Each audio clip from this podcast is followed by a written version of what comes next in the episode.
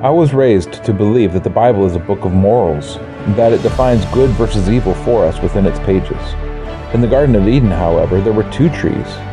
The tree that brought death was the tree that contained the question of morals, good versus evil.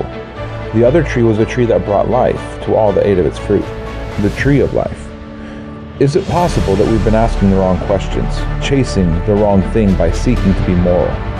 Let's run an experiment.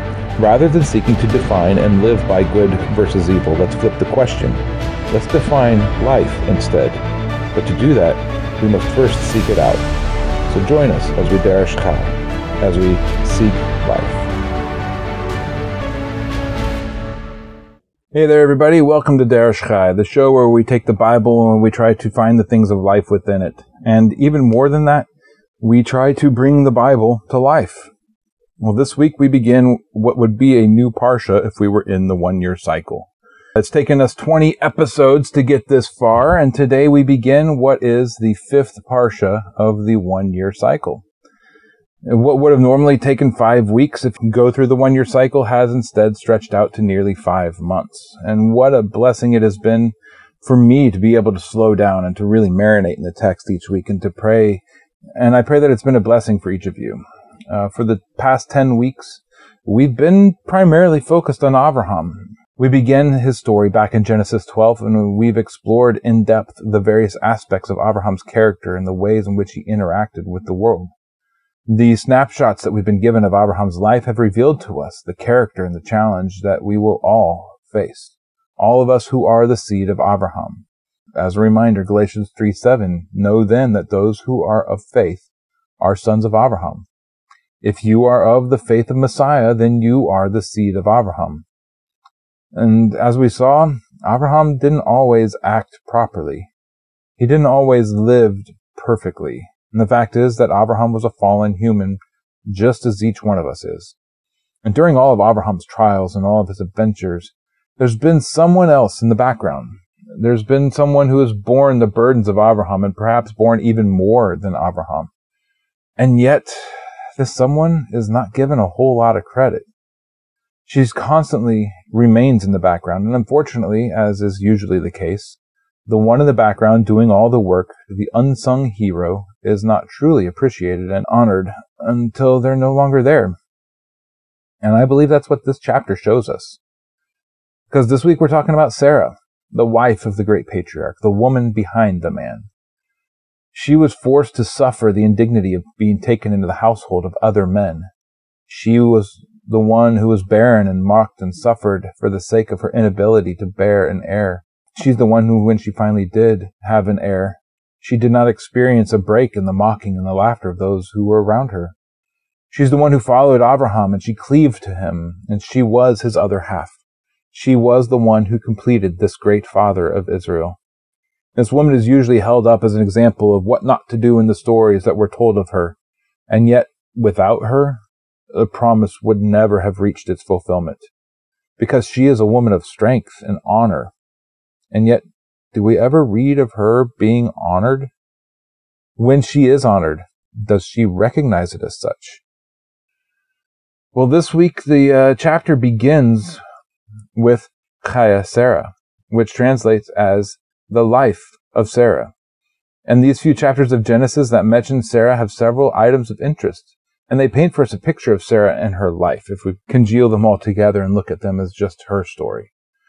Her hardships and her challenges. So we might just find that her story is one that many of us can relate to. So let us do as Abraham does in this chapter. Let's honor Sarah, the matriarch of the promise. So let's go ahead and let's read Genesis 23. Genesis 23. And Sarah lived one hundred and twenty seven years, the years of the life of Sarah. And Sarah died in Kiriath Arba, that is, Hebron, in the land of Canaan. And Abraham came to mourn for Sarah, and to weep for her. Then Abraham rose up from beside his dead, and spoke to the sons of Chet, saying, I am a foreigner and a sojourner among you. Give me property for a gravesite among you, so that I bury my dead from my presence. And the sons of Chet answered Abraham, saying to him, Hear us, my master, you are a prince of God among us. Bury your dead in the choicest of our burial sites. None of us withhold from you his burial site from burying your dead. So Abraham rose and bowed himself to the people of the land, the sons of Het. And he spoke with them, saying, If it is your desire that I bury my dead from my presence, hear me, and approach Ephron, the son of Zohar, for me. And let me have the cave of Machpelah, which he has, which is at the end of his field, and let him give it to me for the complete amount of silver, as property for a burial site among you. And Ephron dwelt among the sons of Het, and Ephron the Hittite answered Abraham in the hearing of the sons of Het, all who entered the gate of this city, saying, No, my master, listen to me. I shall give you the field and the cave that is in it. I shall give it to you in the presence of the sons of my people. I shall give it to you. Bury your dead. And Abraham bowed himself down before the people of the land, and he spoke to Ephron in the hearing of the people of the land, saying, If only you would hear me, I shall give the amount of silver for the field. Take it from me, and let me bury my dead there. And Ephron answered Abraham, saying to him, My master, listen to me. The land is worth four hundred shekels of silver. What is that between you and me? So bury your dead. And Abraham listened to Ephron, and Abraham weighed out the silver for Ephron, which he had named in the hearing of the sons of Het, four hundred shekels of silver, currency of the merchants.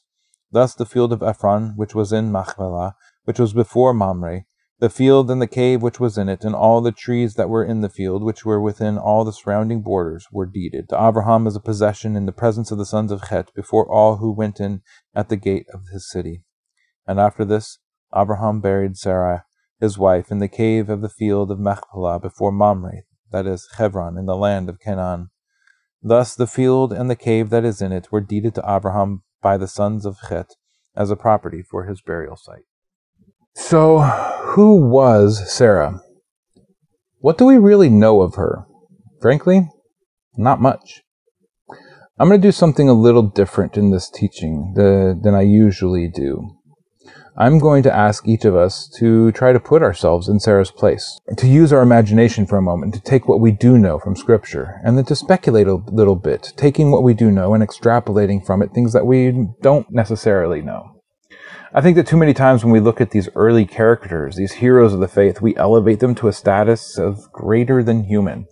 Uh, people who are more than simply people. And in truth, we aren't told a whole lot of Sarah. And yet the stories that we are told, they do help us to perhaps see this woman as a woman, a person with emotions and expectations and hope and dreams, a fully realized person that we could identify with. So let's take a few minutes and let's build a profile of Sarah and let's put on her sandals for a moment and learn of this woman of greatness. So I ask again, what do we know of Sarah?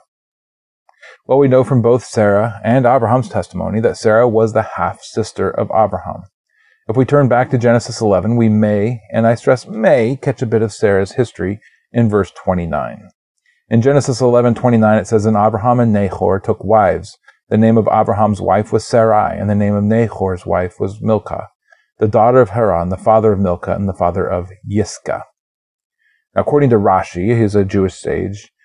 According to Rashi, Yiscah is Sarah, sister of Milcah, sister of Lot, niece and wife of Abraham.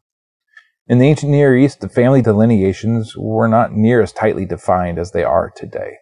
It was all too common for the children, grandchildren, and great grandchildren of a person to refer to someone who is several generations separated from them as simply father. For example, in Genesis 14:6, Lot is called Abraham's brother, and yet we know from the above verse that Lot was truly Abraham's nephew, according to our reckoning. And Genesis 14:6 says, "So he brought back all the goods, and he brought back his brother Lot and his goods, as well as the women and the people." The name Sarai is then thought to be a nickname given to Yiscah. Milcah means queen, and so Yiscah, the younger sister, was then potentially nicknamed my princess by her husband, or even by her father before his death. Is this true? we can't know for sure, but this sits easier with me than that Sarah is Abraham's niece rather than his half sister. It's easier for me to believe that I simply don't understand the specifics of the family dynamics in the ancient Near East. After all, Abraham's brother Nahor married Milcah. It would make sense for Abraham to marry Yiscah. And if Sarah is in fact Yiscah, this would mean that her father died before his father. This would leave the children of that father in a state of shame, namely Milcah and Yiscah. An early death was seen as a curse in ancient cultures. They were seen as the gods judging the one who had died.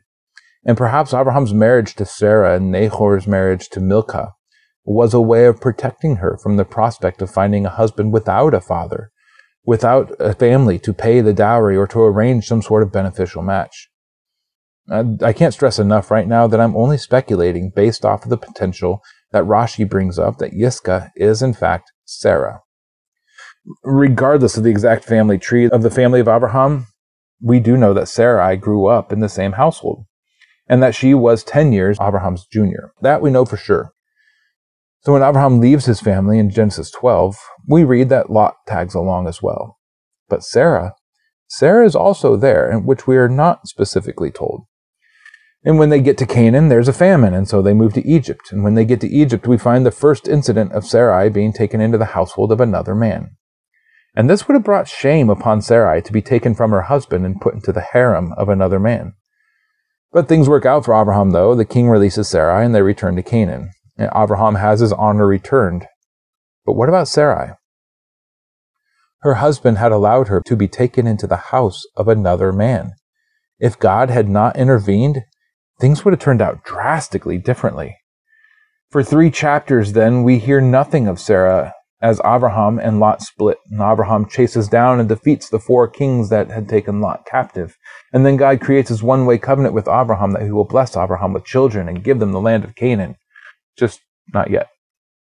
It's not until chapter 16, after this promise had been given, that we see Sarai appear in the narrative. And once again, Sarah's shame is the focus of the chapter because Sarah is barren. And that is a shameful state of affairs, even today, but especially shameful in the ancient Near East, because it was a woman's duty to provide an heir for her husband. In the ancient Near East, in most cultures, a woman had two years after marriage to provide an heir, and if she did not within two years, she was considered barren. The husband could then divorce her and move on to someone who would give him children. So after two years, Sarah's place as Abraham's wife, it's not very solid anymore. But God had promised that Abraham would be the father of many. And he'd even gone so far as to cut a covenant with her husband in order to seal this deal. Sarah, however, lives in constant shame, though, because of her dead womb. She knows that she's not capable of being the one through whom this blessing is to come. After all, who is she? How hard it must have been for Sarah. Previously, her husband had given her to another man in Egypt, and now the only option that she saw that was available to her was to give her Egyptian maid to her husband. When Sarai gave Hagar to Abraham in Genesis 16, she was simply doing what society demanded of her. She was giving her husband an heir through the culturally accepted method of doing so. Because God had promised an heir, and that was simply how it was done if you were barren. Can we perhaps see her in our mind now? Can we feel a bit of her pain as she cried herself to sleep, knowing that her own handmaid was going to be the one to gain the honor of the mother of nations? That was how it was done, though. What other option did she have? She wasn't part of her promise. That was her husband's promise. And then shame upon shame when her servant begins to look down upon her when she conceives, when her servant begins to hold Sarah's shame and her own honor over Sarah's head. She reacts as anyone would when confronted with a subordinate who has stepped beyond her station. Her husband won't take sides, though. He won't tell Hagar to cool it. He leaves it to her to deal with her servant. He is to be her protector. Does he even desire her anymore? Now that he has been in the arms of this other woman, this younger woman. In the next chapter, in chapter 17, Sarai has her name changed from Sarai to Sarah. No longer is Sarai simply the princess to Abraham alone. She is renamed as a legitimate princess, princess of many. Add to this that God has promised now that she will be a mother. What? It's been 13 years since she gave her husband a child, since she did what she had to. And now God is saying that she herself is going to bear a son. Now, now God promises that she'll bear a son. She didn't have to give her husband away. That entire episode need not have happened. regardless, not only is she barren, but now she's too old. I mean, she had faith, but faith has limits, right? Who was she that God would do this for her? That he would change the very course of nature, overcoming not just one, but two conditions that are insurmountable? Did she see this promise of a child as some sort of platitude? She'd been suffering the shame of barrenness her entire life. She suffered the shame of being given away, of then pushing another woman into her husband's bed. How could she regain her honor? She had none. The only honor she had at this point came from her association with her husband, because she had none in herself. Or did she perhaps see this promise as a new start, a new beginning, and for the first time Sarah was included in the promise in the covenant of Abraham? And along with that inclusion came a change of identity, a new name, a new person. We talked last week about how Isaac is a foreshadowing of Messiah. Did Sarah experience her salvation when she heard of him for the first time? A new start, a new beginning, included in the covenants of promise. She could finally make a break from the past that had held her back for so long, and she could become everything that she had hoped to be. In the very next chapter, God then comes and speaks to her husband and promises a child by the following year. Once again, we see Sarah's heart as she laughs, and we get the feeling that this is a derisive laugh. Yeah, right. Sure, I've heard this before, but there is perhaps in this laugh a bit of hope. Well, the men outside overhear, and then they call her out on her disbelief. These visitors are now shaming her in front of her husband. So what? This tiny shame is perhaps something that she could handle if it means the honor of motherhood. Just after this, her husband takes off once again, this time to Philistia. And this occurs within the year between the promise and the fulfillment. And once again, she finds herself in the household, in the harem of another man. Her past is not catching back up to her. She was supposed to be breaking from her past, and yet, yet here she is. Here she is playing out her past again. The old shame, the old ways of thinking trying to claw their way back into her head. How many days did she spend in his house waiting for the moment that he would come and take her as his wife? I mean, she was no longer a young, spry 65. She was an old woman now. She was part of that covenant now, and yet here she is. How did her faith hold up in this? God promised her a son, and the next thing she knows, she's been tossed away or taken away once again. God has promised good things, but where are they? And then it happens. God finally gives her a child that she has so desperately desired. And yet, and yet when we usually read the opening of Genesis 21, we read it as an exclamation of joy in Genesis 21 6. And Sarah said, God has made me laugh, and everyone who hears of it laughs with me. And it's common for English translators to steep this verse as though Sarah is rejoicing at her new child. But that's not the way that the Hebrew steeps it. In the Hebrew, this verse reads more accurately, and Sarah said, Laughter is made towards me, God, and all the hairs will laugh towards me. It's very easy for the Hebrew to say with me. That's a beit cholam. And that is not what it says, though. It says lamed cholam. It says towards me, not with me. It's as if Sarah is not really rejoicing. Oh, sure, the thing that she's been hoping for for so long, her deepest desire has been granted. The impossible that she had given up on so long ago was, an, was now reality. And that reality was beginning to settle in as she felt life begin to move in her womb. She'd been burned too many times, though, by reality. Reality had not been kind to her up to this point, and even now, how much of a blessing was this truly? I'm 90 now, and now I have a child. I'm going to be the laughing stock. God has made me a mockery. I should be retiring in my dotage, and my grandchildren should be adults and caring for me. And yet here I am, only now giving birth to my first child. I find it more likely, and rather than laughing at joy at the birth of her child, Sarah once again felt disenfranchised. What should be her honor, still tinged with shame. Then that half breed firstborn son begins to mock her son, her son. And she will not allow that to happen. Ishmael is bringing her worst fears to life, and the path of her life is now being visited upon her son. This must stop. The Egyptian woman and her son must go. They're no longer needed anyway. Abraham has an heir now. He has her son. Her new identity and her honor are being dragged back into shame. And then horror, horror upon shame. God asks for Isaac to be sacrificed to him. Her blessed son dead. Her one consolation, her baby boy, the answer to a million prayers is to be slain. And not just slain, but slain by his father as a sacrifice.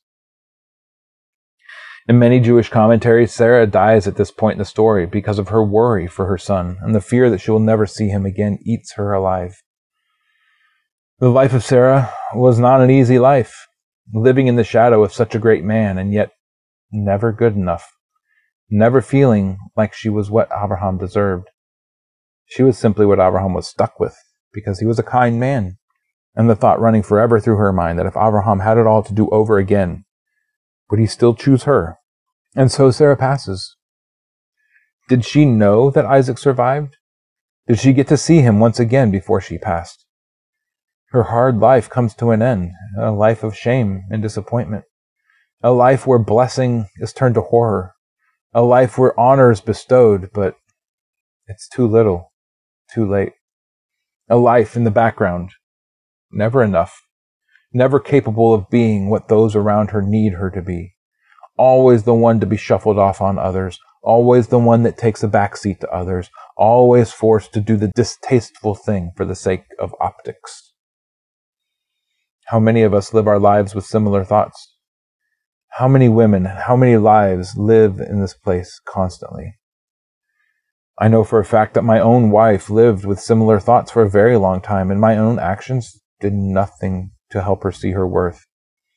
She lived in constant pain, not able to do the things that were expected of her, not able to live up to not just what others wanted of her, but not even capable of living up to her own expectations of herself.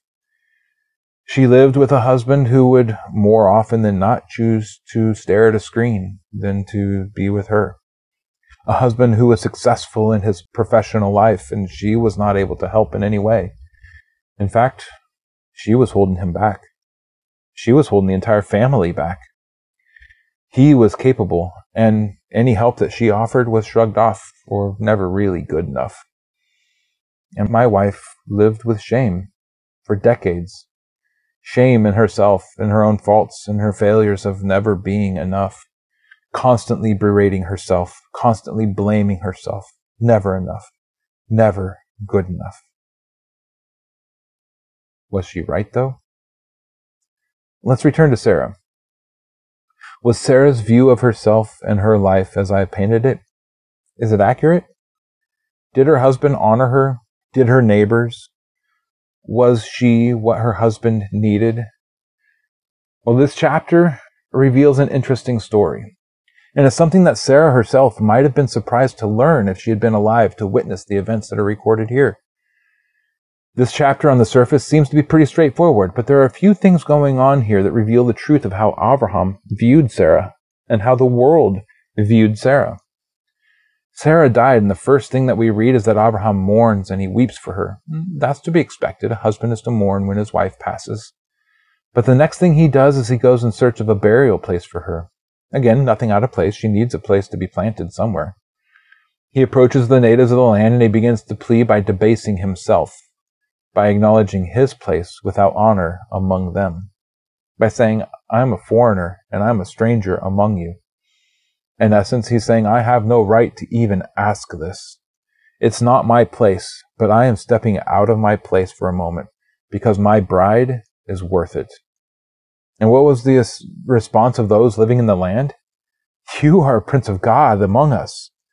The men of Hebron recognized that Abraham was honored by God and that Abraham had the favor of God. But how do they choose to do so? Ask this. Do they recognize Abraham as the father of many or even as the father of one? No. They recognize Abraham's position as a prince of God. They recognize Abraham's position in relationship to his wife. Because Sarah, Sarah was princess. That's her name. And Abraham then is, of course, a prince if he is married to princess of many. And so they call him a prince of God. These men likely would not have known Sarah's own shame, and they would simply have known the miracle that had been accomplished through her. A son at such an old age, miraculous. The wife of such a wealthy and honorable man, truly a princess who has been blessed by God. They don't know anything of Egypt. They don't know anything of Gerar and Abimelech. They know nothing of Hagar and Ishmael. They know Abraham, a great man with a beautiful wife who was fruitful way past the time of fruitfulness and they identify Abraham as blessed because of Sarah.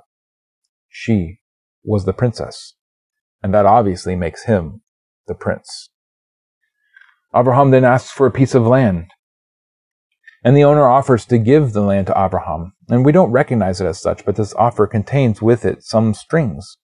In the ancient Near East, if something was given as a gift, that gift would then pass back into the hands of the giver upon the death of the receiver. Abraham knew this. We don't. Abraham wasn't simply looking for a place to bury Sarah. He was looking for a place to honor Sarah, a monument to his wife, without whom the covenant that God had made to him would never have been possible. Abraham then makes clear that he is wishing to pay for the property. He makes clear that he wants it as a property and as a burial site. So Ephron names a price, and Abraham agrees. And to our Western minds, this is nothing. And of course, Abraham paid the price that was named. In the Middle East, though, that was unheard of. In the Middle East, in the ancient Near East, haggling is the way of life. What Abraham does here is quite shocking. When two parties would enter into negotiations for anything, whether it be a piece of cloth, an apple, or a stretch of land, the seller would first present a price that was extravagant, much more than the item's worth. The buyer would then respond with a price that's well under the actual value, and the haggling would begin, and eventually a price would be agreed upon. Usually in this arrangement, one party would claim to have been cheated and, and or robbed in the exchange.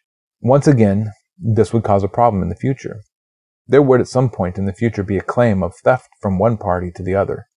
And Abraham forestalls this from possibly happening by simply agreeing to pay the initial inflated price.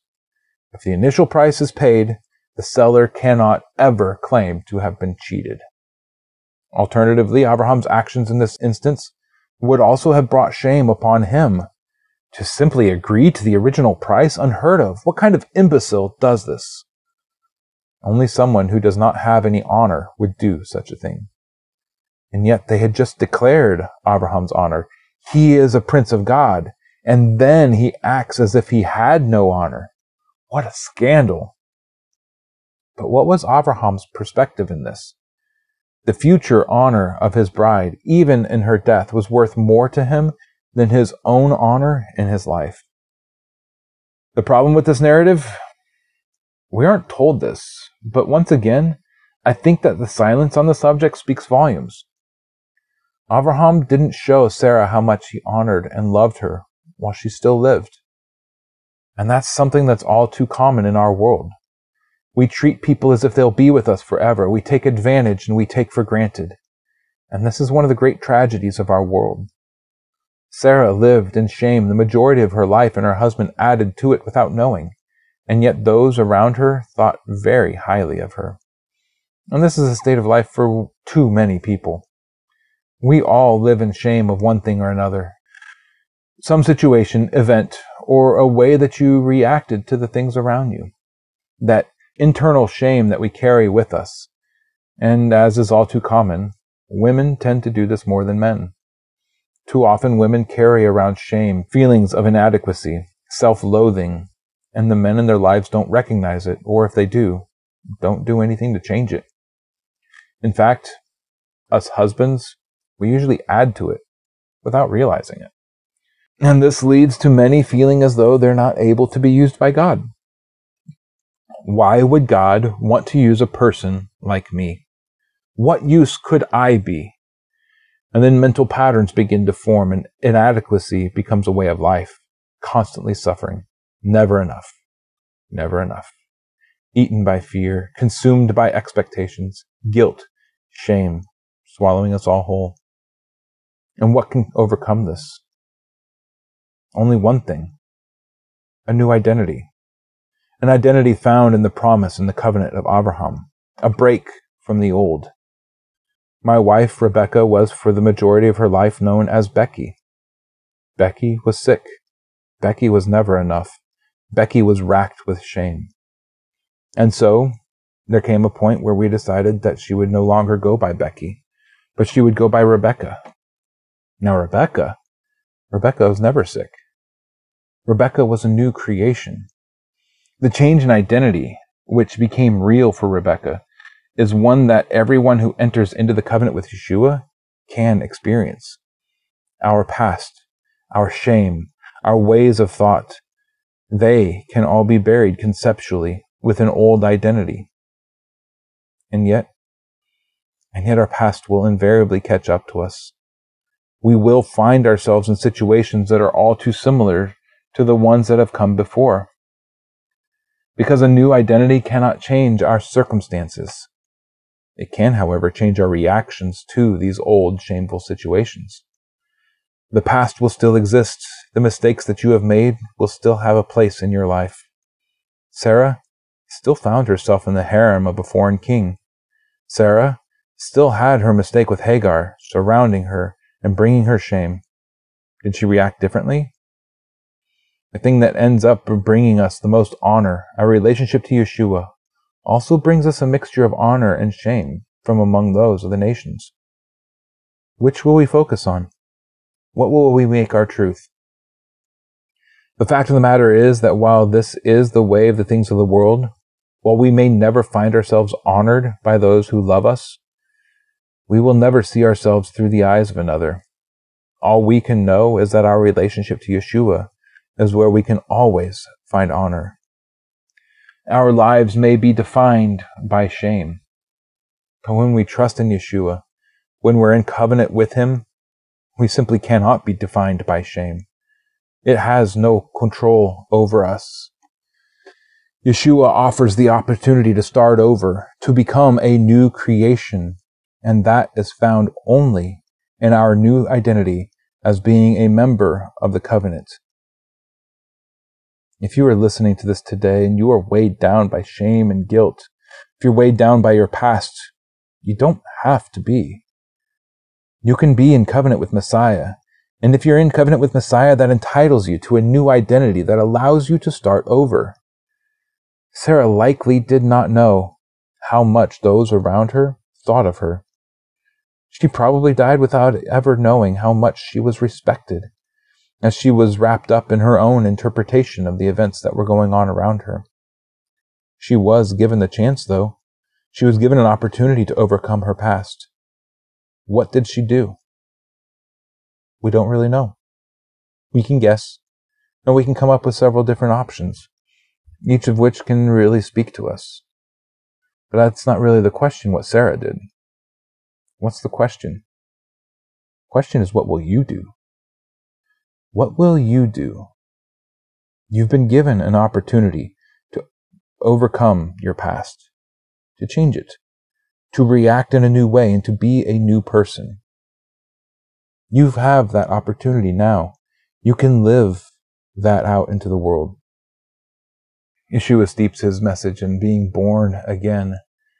That being born again is that taking on of a new identity, starting over fresh discarding the past modes of thought, discarding the past shames, discarding your past sins, and being a brand new person.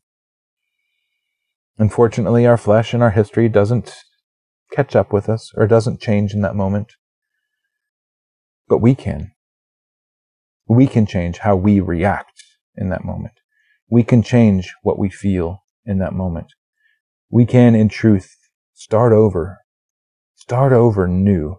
Start over fresh. You don't have to live in shame.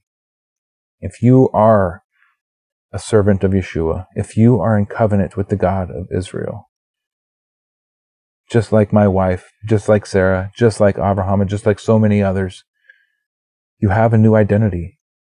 You're given a new name. Live in that new name. Discard the old. Discard that old manner of living, that old manner of interacting with the world. You see, in the ancient Near East, in the Hebrew, the word name doesn't simply mean what a person is called. It doesn't mean their moniker or the series of syllables that are added together to create what they answer to. A name is a reputation. A name is a person's honor. A name is a person's authority. It's their everything that defines them and everything that identifies them from another person. Even if your moniker doesn't change, what people call you, you have a new name. You have a new honor. You have a new authority. You have a new responsibility. You are a new creation.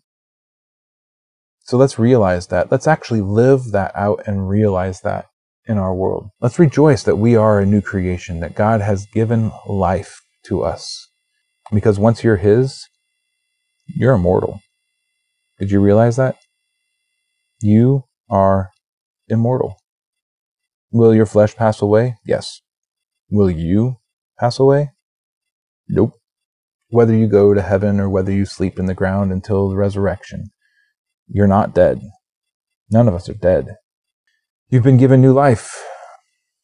And so part of seeking that new life is living in that new identity, accepting that new identity and using it as the impetus to change. And in that new identity, with that new authority and with that new spirit, you can. With God's help. With God's help, you can derish chai. You too can seek life. Shalom. Thank you for tuning in to Derish Chai. If you would like to find out more or support this ministry, head over to seeklifesc.com. That's seeklifesc.com. We'll see you again next time as we Derish Chai, as we seek life. Shalom.